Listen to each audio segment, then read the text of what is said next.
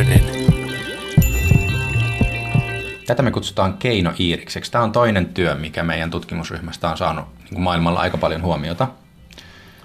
Ja se, mitä tässä näkyy, on, tämä on ihmissilmän iiriksen kokoinen rakenne, ja kun siihen osuu valoa, niin sitten tämä sulkeutuu, kun valo poistuu, se avautuu. Eli me ollaan haettu tällä samankaltaista toimintaa, mitä tällä biologisella iirikselläkin on. Ari Priimäki esitteli tässä keinoiiristä, jota on kehitetty hänen tutkimusryhmässään. Katsomme videota, joka esittelee tuon keinoiiriksen toimintaa.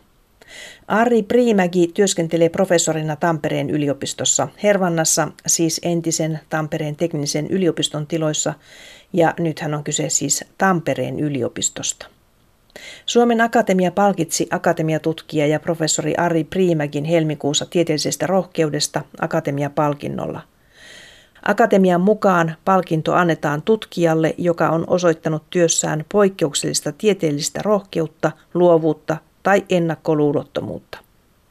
Priimäki tutkii valon ja aineen yhteistyötä, valoherkkiä materiaaleja, aineita, jotka reagoivat valoon ja joita voidaan ohjata valon avulla – ja kiinnostava tutkimuskohde on se, kuinka valolla voidaan vaikuttaa materiaalin ominaisuuksiin.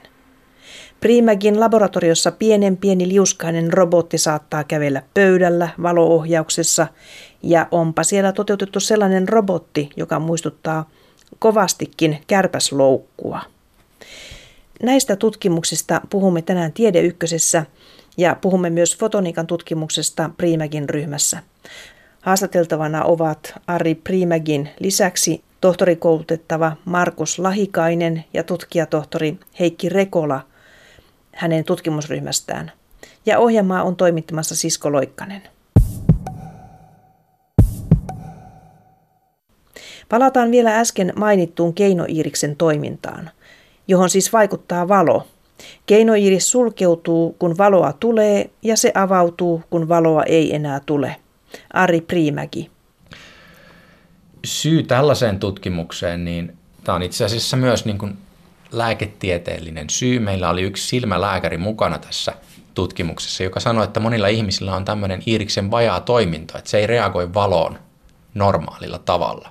Ja sanoi, että olisi erittäin arvokasta, jos pystyisi keinotekoisesti rakentamaan materiaaleja, jotka toimisivat silmän iiriksen tavoin ja kenties jollakin aikatähtäimellä sitten pystyisi käyttämään niin kuin implanttina ihmissilmässä tällaisia. Aivan loistava idea. Joo, tästä on pitkä matka siihen implanttiin, mutta tämä oli, kun tämä julkaistiin tämä työ, niin mulle alkoi ihan tavalliset yksityishenkilöt ympäri maailmaa, ne alkoi lähettämään sähköposteja, että milloin ne voisi saada käyttöön tällaisen piilolinssiparin meiltä. Jos nyt jotenkin kuvailee radion kuuntelijalle tätä, niin tämähän on pyöreä niin kuin tuo silmässäkin tuo iiris. Ja sitten siinä keskellä on tällainen reikä, kun se avautuu ja sulkeutuu. Eli siinä on tällaiset niin kuin lehdykät, joiden avulla se suorittaa sen sulkeutumisen ja avautumisen. Siinä on sellaiset lehdykät, kyllä. Mikä tietysti, jos ajatellaan, että se laitettaisiin ihmissilmään, mikä olisi ongelma, koska me ei haluta, että tuommoiset lehdykät tulee meidän silmistä ulos. Mutta nämä lääkärit kertoivat, että itse asiassa voisi olla mahdollista asentaa tuollainen ihmissilmän sisään silmämunan sisään, jolloin nämä, tämä lehdykkä, lehdykkä rakenne ei olisi välttämättä ongelma. Ja silloin se pitäisi olla tämmöistä bio-yhteensopivaa materiaalia. Sen pitäisi olla bio-yhteensopivaa materiaalia. Ja se bio-yhteensopivuus se on varmasti niin kuin monitahoinen ja haastava kysymys, mutta että monien näiden meidän materiaalien pinnalla me ollaan kasvatettu soluja yhteistyössä bioihmisten kanssa ja ne solut kyllä kasvaa siinä jopa, jopa kuukausia, että ei ole, ei ole silleen ollut ongelmaa olisiko mahdollista, että joku alkaisi kehittää tästä oikeaa sovellusta? Eli me demonstroitiin tämä ja sitten ei olla jatkokehitetty sitä. Meillä ei ole siihen rahaa itsellämme, mutta kuka tietää? Eli tulevaisuus näyttää. Tulevaisuus näyttää, no niin. kyllä. Katselimme tässä Ari Priimäkin kanssa Keinoiriksen toiminnasta kuvattua videota tietokoneen kuvaruudulta. Näitä täytyy katsoa tietokoneen kuvaruudulta, koska sovellukset itsessään ovat hyvin pieniä. Toisessa sovelluksessa kävelee pienin pieni robotti sormella, ja tässäkin valolla on tekemistä. Robottia ohjataan valolla ja kyse on siis valorobotiikasta. Robotti on todella hyvin pieni, se on pienen madon kokoinen ja se muistuttaakin matoa, kun se etenee sormella. Säteilytään tämmöistä aika heikkoa valoa Eli taas tulee ihan tuommoisesta LED-valosta, ei ole laser mitä käytetään. Ja tämä lähtee sitten tämä robotti liikkumaan sitä sormea pitkin eteenpäin. Sillä on riittävän liukas pinta, kun se on tuo kynsi tuossa, jota pitkin se menee. Joo, ja kynnessä on tämmöisiä niin kuin, Viivoja. Kyns, joo, kyllä. Kynsi on tämmöinen niin kuin epäsymmetrinen rakenne ja sen takia se menee tiettyyn suuntaan. Mielenkiintoista. Nyt se menee tuossa jo kämmenellä. Nyt, nyt se menee kämmenellä. Et siinäkin on yhtä lailla, se on epäsymmetrinen se pinta, niin silloin se osaa liikkua johonkin tiettyyn suuntaan, se robotti. Se menee vähän niin kuin mato. Joo, ja tämä on nimenomaan mato, mistä inspiraatio on otettu tähän työhön. Eli tämmöinen englannin kielellä caterpillar, onko se suomen kielessäkin Joo, sama sana? on. Se on, perhosten toukat ovat caterpillareita. Joo, kyllä just, just näin. Ja tässä tota, se, miksi se liikkuu, miksi se ottaa askelen, niin nyt sä näet, että sitä valoa pulssitetaan. Eli valo päällä, valo pois, valo päällä, valo pois. Ja se niin. tekee sen askeleen siinä. Kyllä. Ja kuinka suuri tuo nyt on? Tuohan on silmin nähtävä selvästi tuo robotti. Aika iso. Kuinka suuri se on? Sen pituus on ehkä melkein senttimetrin. Niin, pituus on senttimetriä millim pari muut, Joo, muutaman, ää, muutaman millimetrin levyinen. Ja toi iirisrakenne, se on sitten taas yli senttimetrin levyinen, että se olisi ihmisen iiriksen kokoinen. Onko näissä materiaalissa eroja näiden kahden välillä, siis iiriksessä ja tässä Caterpillarissa? Itse asiassa molekyylitasolla niin ei. Eli ne sauvat on oikeastaan samanlaisia, mutta me ollaan järjestetty ne sauvat eri tavoin. Ja sitten kun me järjestetään sauvat eri tavoin, me saadaan tuotettua erilaista liikettä. Ne ovat punertavia tuossa videossa molemmat. Joo, ja se punertava tarkoittaa sitä, että me pystytään ohjaamaan niitä vihreällä valolla tai sinisellä valolla. Jos toi olisi sininen, me ohjattaisiin sitä punaisella valolla. Ari Priimäki puhui tuossa äsken sauvoista. Nuo sauvat ovat molekyylejä, joita on aineessa, josta robotti on rakennettu. Ne ovat hyvin keskeisiä robotin rakenneaineessa, ja palaamme niihin vielä enemmän kohta. Lähdetäänpäs miettimään nyt, miten toimii tuommoinen valolla ohjattava robotti. Siis ensinnäkin siinä täytyy olla se robotti, se pieni otus, joka ottaa sitä valoa jollain tapaa vastaan. Me ajatellaan niin kuin termiä robotti, niin sitä pitää nyt ajatella aika laveasti tässä. Eli määritellään robotti vaikka sillä tavalla, että meillä on pieni laite, joka joko liikkuu tai tekee jotakin toimintoa, vaikka tarttuu johonkin esineen hieman silleen ihmismäisesti. Nämä robotit, mistä me puhutaan, ne ei näytä ihmiseltä ja ne on hyvin pieniä. Mutta kuitenkin me tarvitaan materiaali, joka tuottaa liikettä. Ja me tarvitaan energiaa sen liikkeen tuottamiseen jostakin ulkopuolelta. Ja me halutaan ottaa se energian valosta. Ja me pystytään tekemään materiaaleja, mitkä valon avulla, valon voimasta tarrautuu kohteisiin. Ne voi valon voimasta vaikka kiertyä kerälle, ne voi valonvoimasta aueta tai sulkeutua, tai ne voi valonvoimasta lähteä liikkumaan. Eli meillä on erilaisia toimintoja, ja näitä toimintoja me nyt kutsutaan sitten tämmöiseksi valorobotiikaksi. Robotti, kuinka korkea se suurin piirtein on? Me puhutaan koko luokasta noin millimetri-senttimetri tyypillisesti. Me ei olla kiinnostuneita tekemään niistä kauheasti isompia – mutta joissakin tapauksissa me kylläkin voidaan olla kiinnostuneita siitä, että tehdään niistä vielä pienempiä. Eli millimetristä senttimetriin korkea robotti, ja se tehdään tietystä materiaalista. Minkälainen on se materiaali, jota te käytätte? Siis senhän täytyy olla rakenteellisesti sellainen, että se pystyy ottamaan vastaan valoohjausta. Eli siis säteilyä, valo, säteilyä, fotoneja. Joo, nimenomaan näin. Eli englannin kielessä on, on sanonta, että the material is the machine. Eli meidän pitää ohjelmoida ne kaikki ikään kuin robottiset ominaisuudet siihen materiaaliin. Ja ne materiaalit, mitä me käytetään, niitä kutsutaan nimellä nestekide-elastomeeri. Eli siinä on kaksi käsitettä. Elastomeeri liittyy siihen, että meillä on materiaali, mikä venyy. Ja sitten kun venymän aiheuttava voima poistetaan, se palautuu alkutilaan. Ja nestekiteisyys tarkoittaa taas sitä, että meillä on materiaali, minkä ominaisuudet riippuu suunnasta. Eli jos me ajatellaan molekyylejä, Kutakin molekyyliä voi ajatella vaikka sauvana. Ja nestekiden molekyylit on näitä sauvoja, joiden orientaatiota me pystytään kontrolloimaan. Eli me voidaan tehdä materiaali, missä ne sauvat on, sanotaan nyt vaakasuunnassa yhdessä pinnassa ja pystysuunnassa toisessa pinnassa. Ja tämä näiden robottien toiminnan kannalta näiden sauvojen suunnan kontrollointi on erittäin keskeistä, koska se määrittää sen, millaisia liikkeitä me tuotetaan siihen robottiin. Mutta sitten on vielä se valoohjaus, eli meillä on kolme, kolme tärkeää elementtiä. Ja se valoohjaus, se tulee sellaisten molekyylien kautta, mitä me kutsumme nimellä valokytkimet. Eli meillä on kahden tyyppisiä valokytkimiä. Toiset on sellaisia, mitkä kun ne imee valoa, niin ne molekyylit muuttaa muotoaan. Eli jos ne on sauvoja lähtökohtaisesti, niin sitten ne sauvat taittuukin keskeltä, kun ne absorboi valoa. Tai sitten ne molekyylikytkimet voi olla myös hieman yksinkertaisempia, sellaisia, että kun ne absorboi valoa, ne vaan tuottaa lämpöä ympäristöön. Ja jos, me, jos ne sauvat katkee keskeltä tai jos lämpöliike kasvaa, niin molemmissa tapauksissa lopputulos on se, että se sauvojen keskinäinen järjestys, se heikkenee. Eli jos ne sauvat on kaikki samansuuntaisia alussa, jos me tuotetaan lämpöliikettä, niin sitten ne ei olekaan enää yhtä hyvin samansuuntaisia. Ja itse asiassa tähän epäjärjestyksen tuottamiseen perustuu tämä meidän robottien toiminta. Et siinä tosiaan nämä kolme elementtiä, venyvyys, nestekiteisyys ja sitten tämmöinen valoohjaus, niin niiden pitää yhdistyä. Ari Priimäki kutsuu nestekiteissä olevia molekyylejä tässä sauvoiksi. Jotta halutut ilmiöt saadaan syntymään, tarvitaan erilaisia sauvoja. Meillä on monen tyyppisiä sauvoja siinä materiaalissa ja näillä erityyppisillä sauvoilla on eri rooli.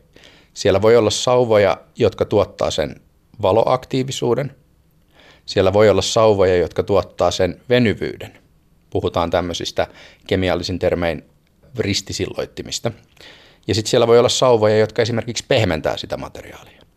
Eli tyypillisesti me sekoitetaan kolmea tai neljää erityyppistä sauvaa keskenään, jokaisella oma roolinsa. Kun lähdetään tarkastelemaan tätä rakennetta, että sitä on sellainen liuska siinä sitten, joka toimii ikään kuin robottina. Eli mitä siinä sitten tapahtuu, kun sitä valolla ohjataan? Oikeastaan sen voi ehkä pelkistää, pelkistää sellaiseksi sen ajatuksen, että meillä on se liuska, me valaistaan sitä liuskaa ja sillä, että me valaistaan sitä, niin me tuotetaan eri osiin sitä liuskaa erilaisia jännityksiä.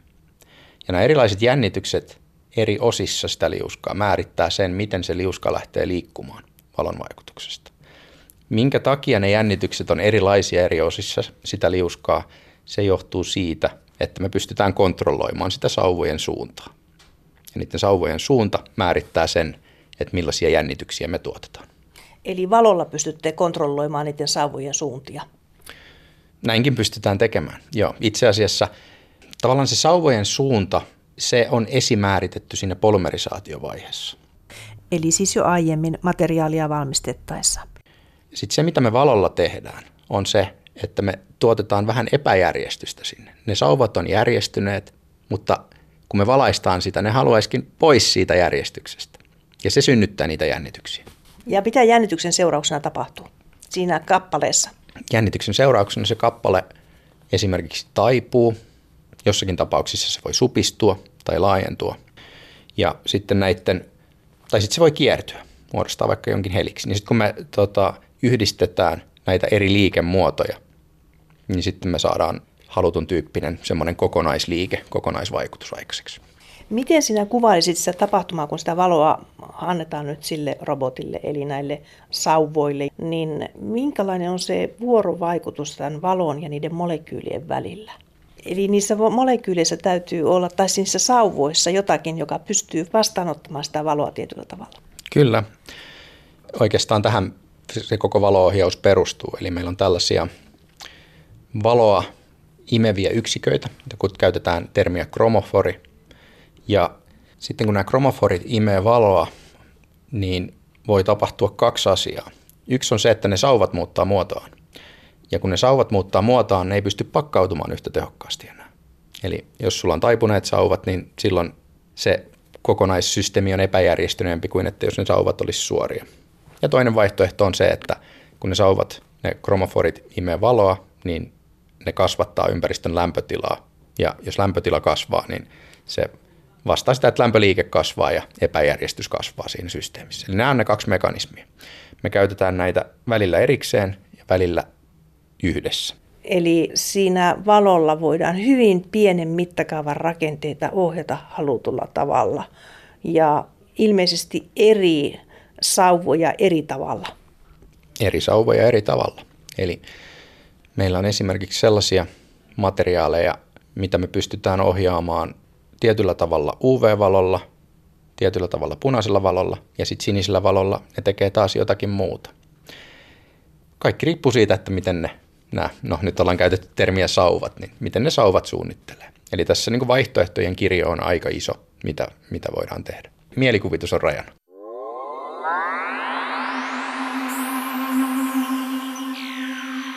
Ja ne kromoforit suunnitellaan aina sen valon mukaan.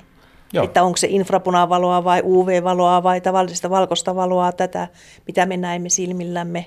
Se on just näin, eli me halutaan se, jos me halutaan meidän materiaali reagoimaan vaikka punaiseen valoon, niin silloin meidän pitää käyttää tietyn tyyppisiä kromoforeja, UV-valolle jotain toisia kromoforeja, mutta tällä tavalla me pystytään kyllä kattamaan aina UV-stä lähi-infrapunaan koko näkyvän valon spektri. Eli jos me yhdistetään näitä kaikkia eri kromoforeja, periaatteessa me saataisiin aikaiseksi materiaali, mitä kenties voidaan ohjata vaikka auringon valolla.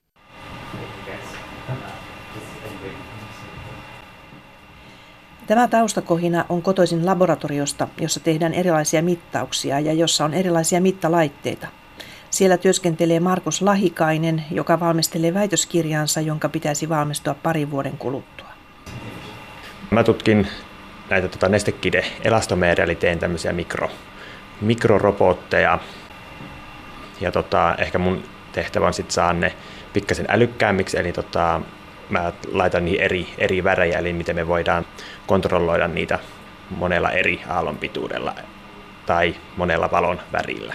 Niin, että se ymmärtää se robotti erilaisia aallonpituuksia, eri värejä, vihreitä, punaista, sinistä ja niin edelleen.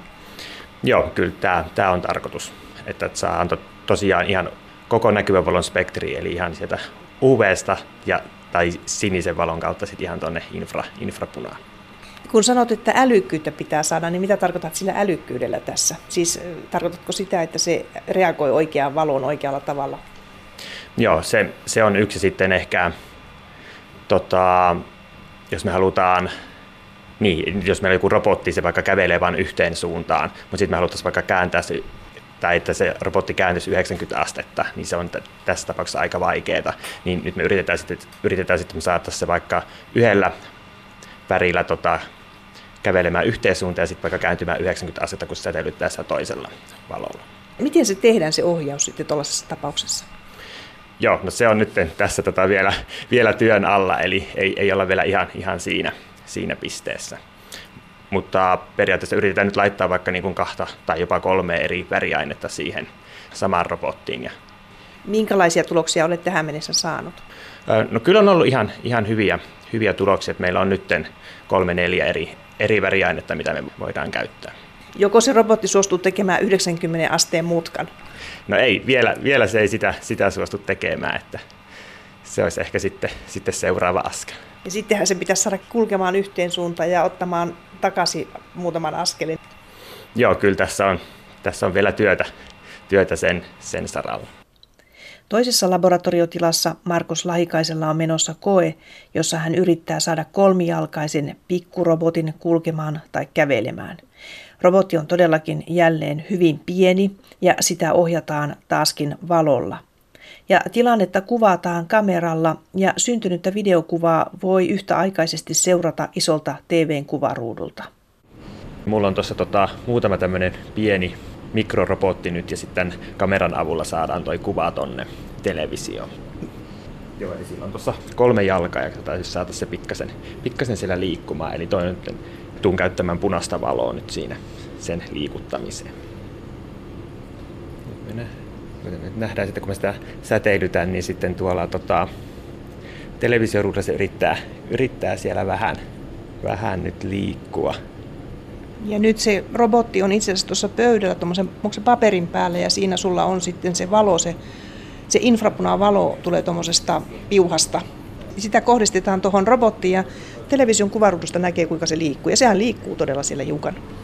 Joo, kyllä se, kyllä se liikkuu. Eli mulla on tässä nyt 660 nanometriä on aallon pituus ja tämmöinen optinen, optinen kuitu. Ja valonlähteenä on siis LED. Se on nyt tuommoinen vähän monimutkaisen näköinen tuo robotti. Joo, eli tässä on tota kolme, kolme tämmöistä pientä liuskaa on liimattu, liimattu tuosta keskeltä yhteen, eli tämmöinen kolmijalkainen. Miten haluaisit sen saada nyt liikkumaan? Joo, eli tarkoitus olisi, että se nyt kävelisi, kävelisi siinä johonkin suuntaan, eli nyt ei osata vielä kontrolloida sitä, että mihin, mihin suuntaan tämä tässä tota, kävelisi. Tuo ei ole ihan tavallinen paperi vai onko, minkä päällä se yrittää kävellä? Joo, tässä tapauksessa on ihan, ihan tavallinen paperi. Tällä tavalla, kun tutkit näitä liikkeitä? Joo, eli tästä nähdään hyvin tota, tarkasti, että miten, miten tämä polymeri sinne, sinne liikkuu. Et sitten yleensä myöskin tallennetaan sitten videoita tällä tota, kameralla ja tutkitaan sitten, sitten jälkeenpäin. Miten tuommoinen robotti leikataan tuollaiseksi liuskaksi? Siis miten toi valmistuu toi liuska? Joo, eli me tehdään tota, tämä on tota nestekidepolymeri, me polymerisoidaan tämä meidän näyte ja sitten tota, sit vaan leikataan tota tämmöisellä skalpellilla se hyvin, hyvin tarkka täytyy olla siinä leikkausvaiheessa, että saadaan, saadaan leikattua juuri oikein kokoinen ja semmoinen hyvä, hyvä jälki siihen. No se kolmijalkaisuus, se muoto tuli nyt esiin. Joo, joo se siinä yrittää, yrittää nyt vähän, vähän liikkua, mutta on jäänyt tuo yksi jalka vähän jumiin tuohon tuohon paperiin, niin se ei taida, taida siitä nyt päästä. Joo, yksi jalka on pikkusen kiinni paperissa, mutta kaksi muuta haaraa kyllä liikkuu. Joo, tämä on, tää on aina vähän, vähän vaikeaa näiden kanssa, että on tota, tosi ohuita, ohuita ja pieniä näytteitä, niin tämmöisiä, tämmöisiä aina tapahtuu. Minkälaisia liikkeitä tuollainen robotti pystyy tekemään valonohjauksessa? Eniten tutkitut liikemuodot on supistuminen. Supistuminen on mielenkiintoinen sen takia, että silloin nämä materiaalit toimii ikään kuin keinolihas. Ja toinen on taipuminen. Ja taipumista voidaan hyödyntää vaikka siinä, että tehdään jotain mikroskooppisia tarttujia, millä voidaan manipuloida kappaleita ja siirrellä kappaleita paikasta toiseen. Sitten on myös monimutkaisempia liikkeitä, esimerkiksi värähtely. Saadaan, saadaan nämä tämmöiset valon reagoivat materiaalit värähtelemään aika isollakin taajuudella, sanotaan yli sata kertaa sekunnissa värähtelemään. Tai sitten kiertyminen. Eli meillä on materiaali, mikä on tasomainen ja sitten se menee kerälle. Siinä on oikeastaan ne liike. Sitten kun näitä yhdistetään, niin sitten nämä robotit saadaan vaikka kävelemään tai liikkumaan. Markus Laikainen jo hiukan valotti aiemmin laboratoriossa sitä, että tässä matkalla on monia haasteita jotta saadaan tuo pikkurobotti tekemään juuri sellaista liikkumista, jota tutkijat haluavat. Ari Priimäki. Ehkä haaste on siinä, että miten me pystytään kontrolloimaan sitä liikettä. Eli me tiedetään, miten se liikkuu ja jos pinnan ominaisuudet on hyvin määritelty, eli pinnan kitka esimerkiksi on suurempi yhteen suuntaan kuin toiseen suuntaan, silloin se liikkuu tiettyyn suuntaan. Mutta jos meillä on ihan tavallinen tasainen pinta, niin ei se oikein tiedä, mihin suuntaan liikkuisi se robotti. Niin se on meidän haaste, että miten me saadaan se liikkumaan pisteestä A pisteeseen B haluttua reittiä pitkin. Eli teidän täytyy miettiä se pinta ja pinnan ja sen robotin välinen vuorovaikutus. Kyllä, silloin kun me halutaan, että se robotti liikkuu tehokkaasti eteenpäin, niin se pinnan vuorovaikutus on, on hyvin keskeinen. Ja saako tuommoisen kulkemaan vaikkapa kilometrin, jos on sopiva pinta? Ja valo-ohjaus siinä sitten? Joo, jos sulla on riittävästi aikaa odottaa, niin kyllä.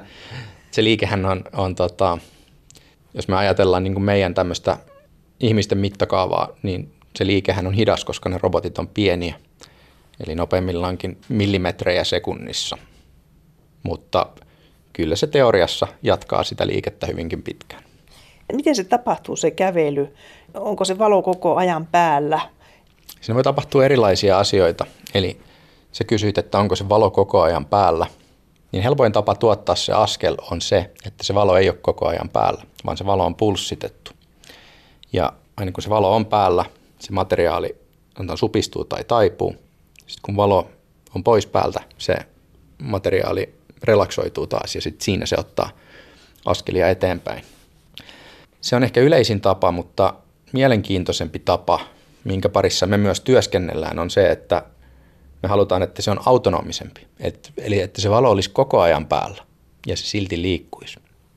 Ja meillä nyt on ens, ensimmäisiä tällaisia autonomisempia liikkuvia robotteja. perusmekanismit taustalla on samat, vaan materiaali suunnitellaan vähän eri tavoin tällöin. Kun sinulle myönnettiin tämä akatemian palkinto tieteellisestä rohkeudesta, niin niissä yhteyksissä puhuttiin myöskin loukusta. On ikään kuin hyönteisloukku tehty tällä robotilla, eli se pystyy tarttumaan saaliiseen, jos sitä nyt saaliksi voisi sanoa, tämmöinen robotti. Kyllä. Tämä on, me kutsuttiin sitä nimellä optinen kärpäsloukku, tätä työtä. Tämä julkaistiin vuonna 2017. Ja siinä ideana on se, että siis me käytetään tämmöistä valoohjattavaa materiaalia, mikä taipuu, kun sitä valaistaan. Mutta me kytketään se materiaali optisiin kuituihin. Eli meillä on sellainen tilanne, missä meillä optisista kuidusta tulee valo, ja siihen optiseen, optisen kuidun yläpintaan on kiinnitetty tämä materiaali. Jolloin vaikka se valo on päällä, siihen meidän valoohjattavaan materiaaliin ei osu valoa, koska se valo jatkaa matkaansa sen materiaalin ohi. Mutta sitten jos siihen lähelle, siihen näkökenttään tulee joku materiaali, kutsutaan sitä nyt kärpäseksi, ja se heijastaa valoa takaisin siihen tämän meidän materiaalin pintaan.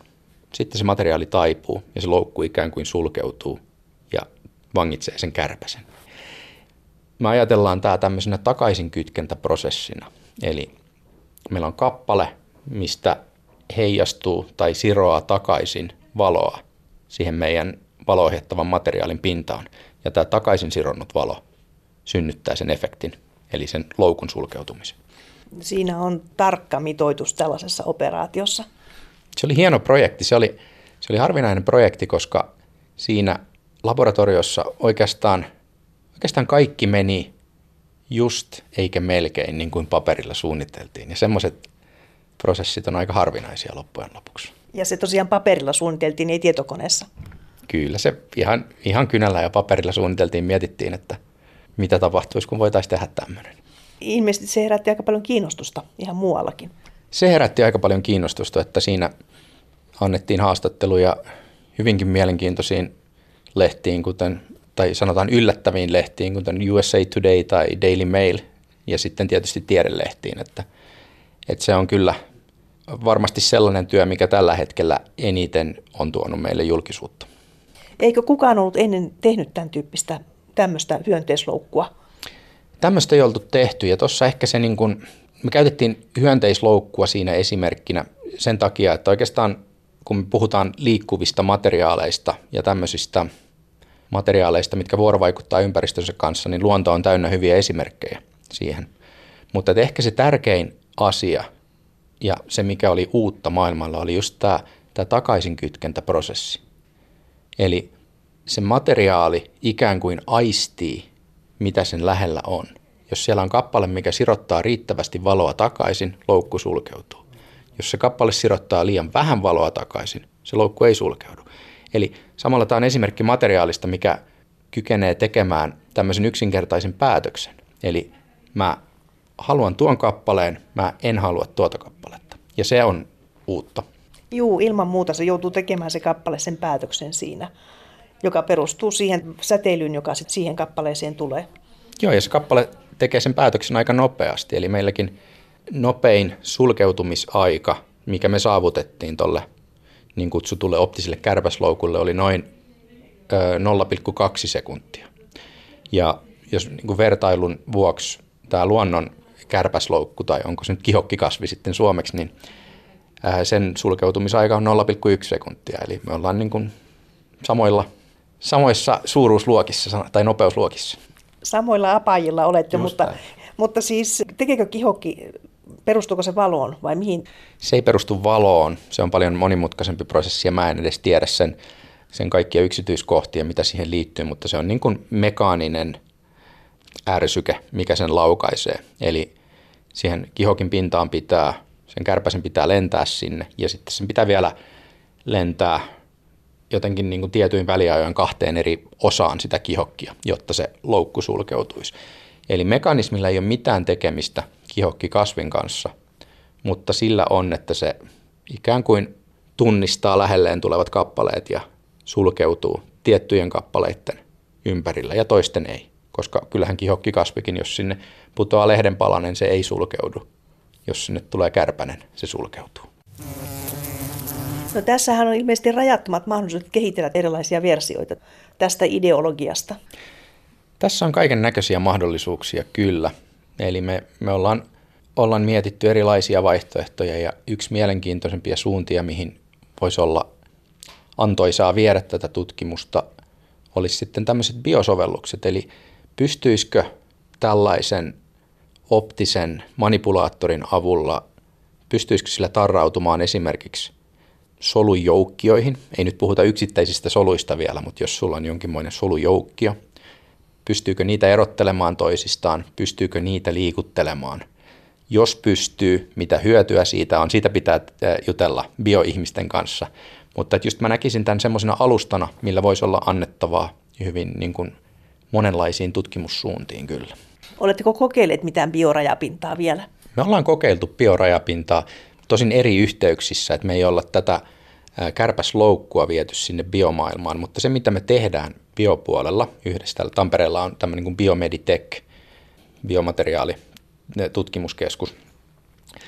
Ja se mitä me tehdään on se, että me kasvatetaan soluja valon reagoivien pintojen päällä ja sitten kun me muutetaan pinnan ominaisuuksia, silloin ne solut aistii sen ja me pystytään solujen kasvua ohjaamaan silloin valon avulla.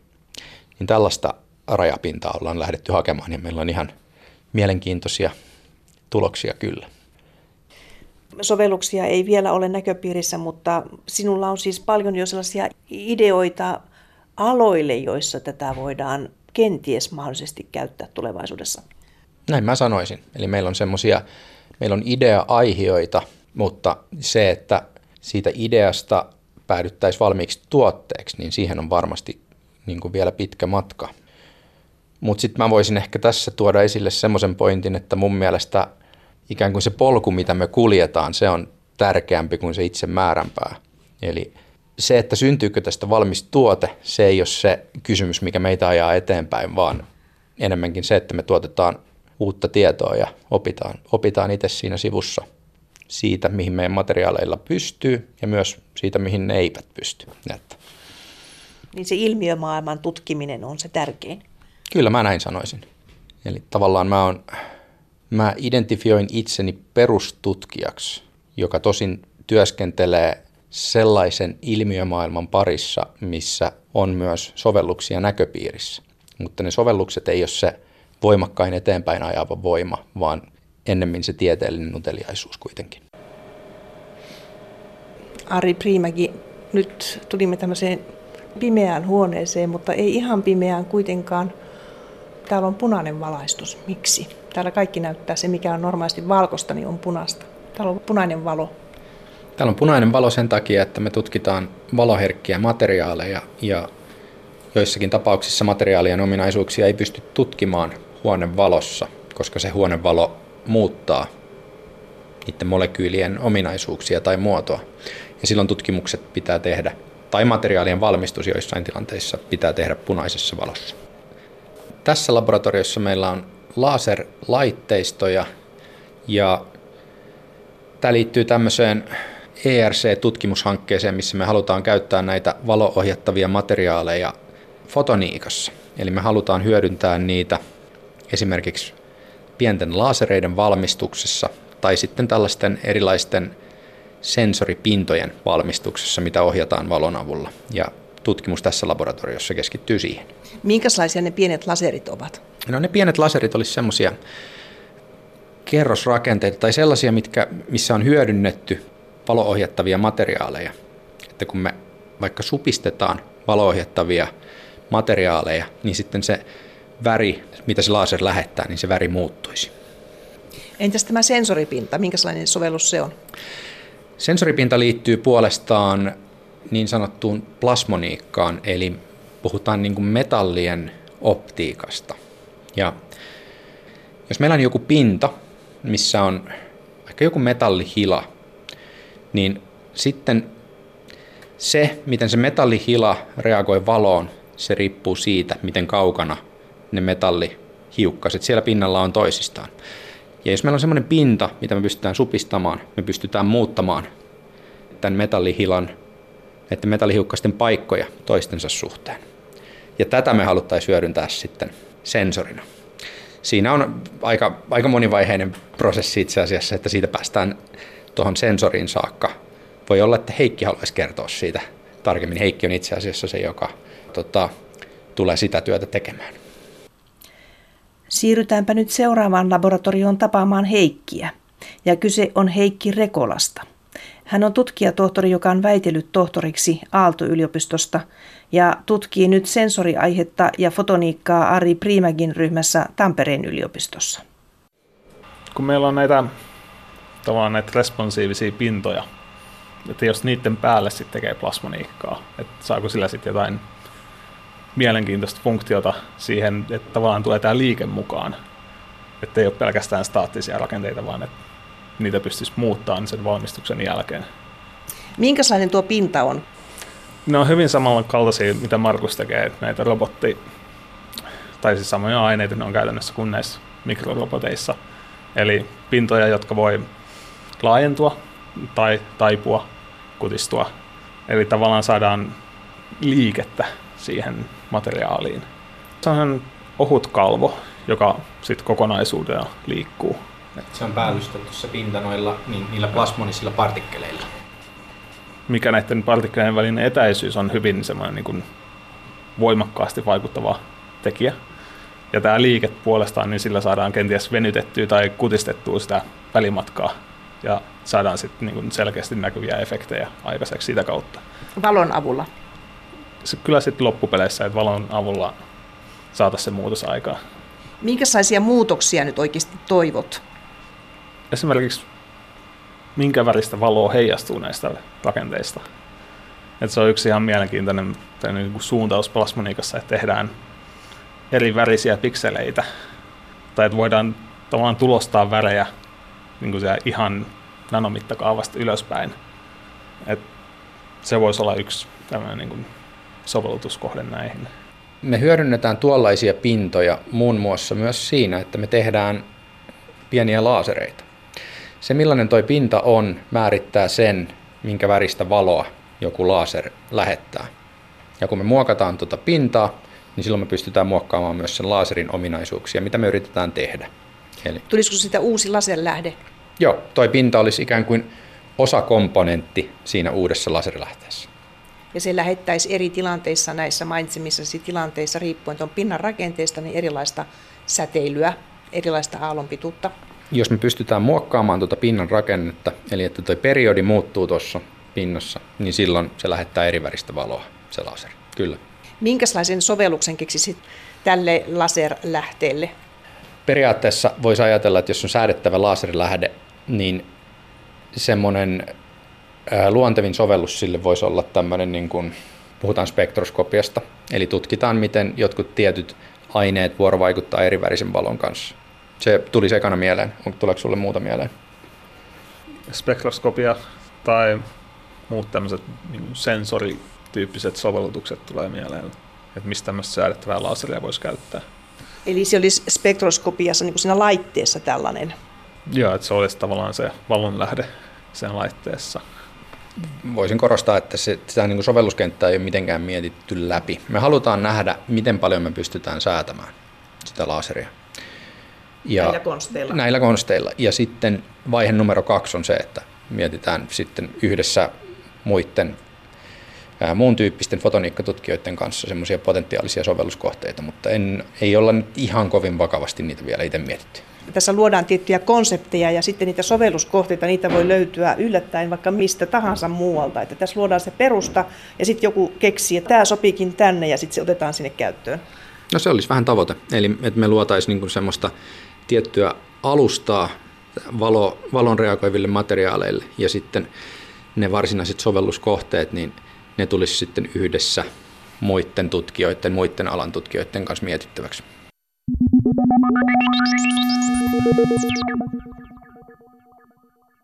Puhutaan valorobotiikasta. Ari Priimäki, mistä keksit aloittaa tällaisen tutkimusaiheen, jossa tehdään tämmöisiä ihan minimittakaavaisia robotteja, joita sitten voidaan ohjata valolla? Se, että mihin ryhmän tutkimukset menee, niin se on aina aika monien asioiden summa ja mä en tästä halua ottaa kredittiä pelkästään itselleni, vaan sanotaan yksi merkittävä pala, miksi näin on käynyt, on myös yksi tutkijatohtori nimeltä Hao Cheng meidän tutkimusryhmästä, jolla oli tausta tässä valorobotiikassa. Mun tausta oli enemmän materiaaleissa ja sitten sanotaan, että se miksi ryhmän tutkimus muodostuu, se on synteesi ryhmäläisten osaamisesta ja eri ihmiset, ne tuo erilaisia osaamisalueita ja tämä on sitten kokonaisuus, mikä on muodostunut tällaiseksi.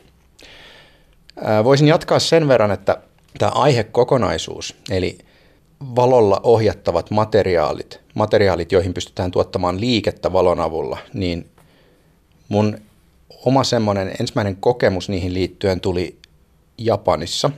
Mä olin kaksi vuotta postdoc-tutkijana Japanissa.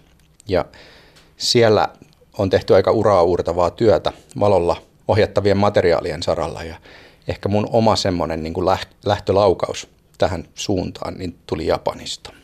Jos toki myös Aalto-yliopistossa väitöskirjatyöni aikana niin valo-ohjattavia materiaaleja, mutta hieman eri aspektista, eri tulokulmasta, niin tutkin jo silloin.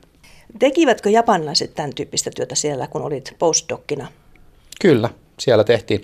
Mä olin sellaisessa tutkimusryhmässä, missä itse asiassa ensimmäisen kerran tuotettiin tällaisia valolla liikuteltavia materiaaleja. Eli oli materiaali sellainen, että kun sitä valaistiin UV-valolla, niin se materiaali taipui sitä valonsädettä kohti.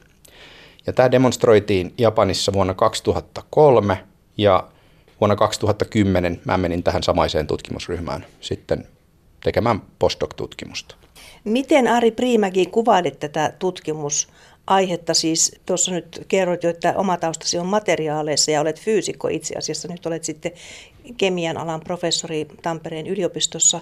Eli tämä on hyvin monitieteinen ilmeisesti. Tässä tarvitaan usean eri tieteenalan asiantuntemusta ja yhdistetään näissä sovelluksissa tai keksinnöissä, mitä tässä nyt teet, niin monta eri tieteenalaa yhteen. Kyllä siihen pyritään. Eli se, että me pystytään tekemään valoohjattavia materiaaleja, niin se lähtee liikkeelle molekyyleistä. Meillä pitää olla tietynlaisia molekyylejä ja meidän pitää osata valmistaa niitä molekyylejä. Eli siitä tulee tämmöinen niin peruskemian elementti.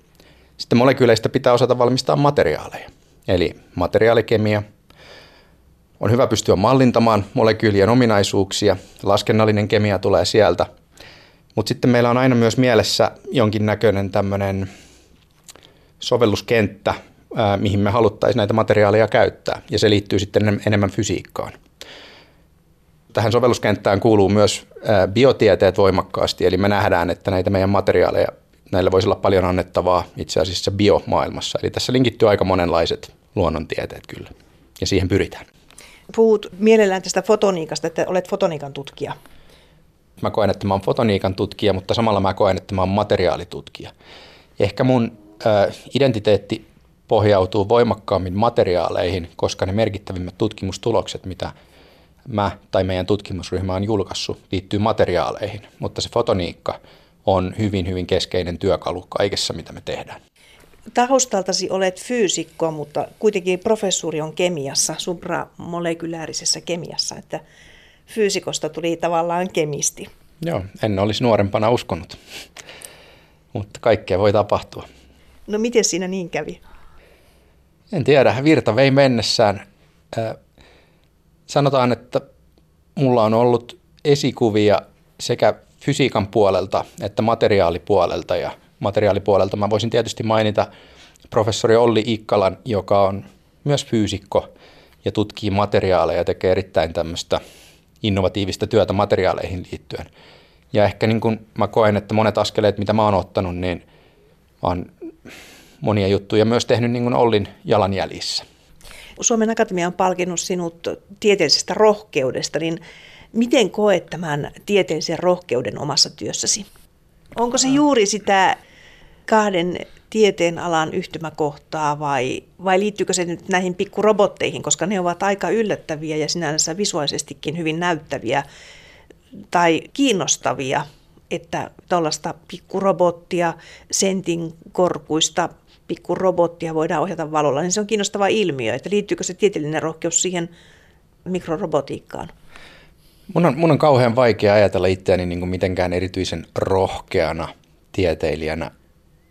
Enemmän mä koen sillä tavalla tämän tutkimusalan, mitä me tehdään, että se on rakentunut ja mun tapa tehdä tiedettä on rakentunut ehkä semmoiselle pohjalle, että mä yritän hyödyntää omia vahvuuksiani ja sitten samalla niin kuin piilottaa niitä omia heikkouksia. Ja mä uskon, että mä oon itse niin kuin parhaimmillani silloin, kun pystyy yhdistelemään asioita. Jos akatemia näkee sen rohkeana, niin totta kai mä oon erittäin otettu tästä asiasta, mutta että mun, on, mun on vaikea niin kuin itse ottaa kantaa siihen, siihen omaan rohkeuteen. Et mä koen vaan, että mä kuljen sitä polkua, missä mä haluan olla ja teen sellaista tutkimusta, mistä, mistä mä itse tykkään ja sellaisten ihmisten kanssa, joiden kanssa mä tykkään sitä tehdä. Mukava, jos asia näyttää siltä, että tämä on rohkeaa tiedettä. Kyllä me yritetään ennakkoluulottomasti yhdistää uusia alueita ja ehkä se rohkeus sitten tulee sitä kautta.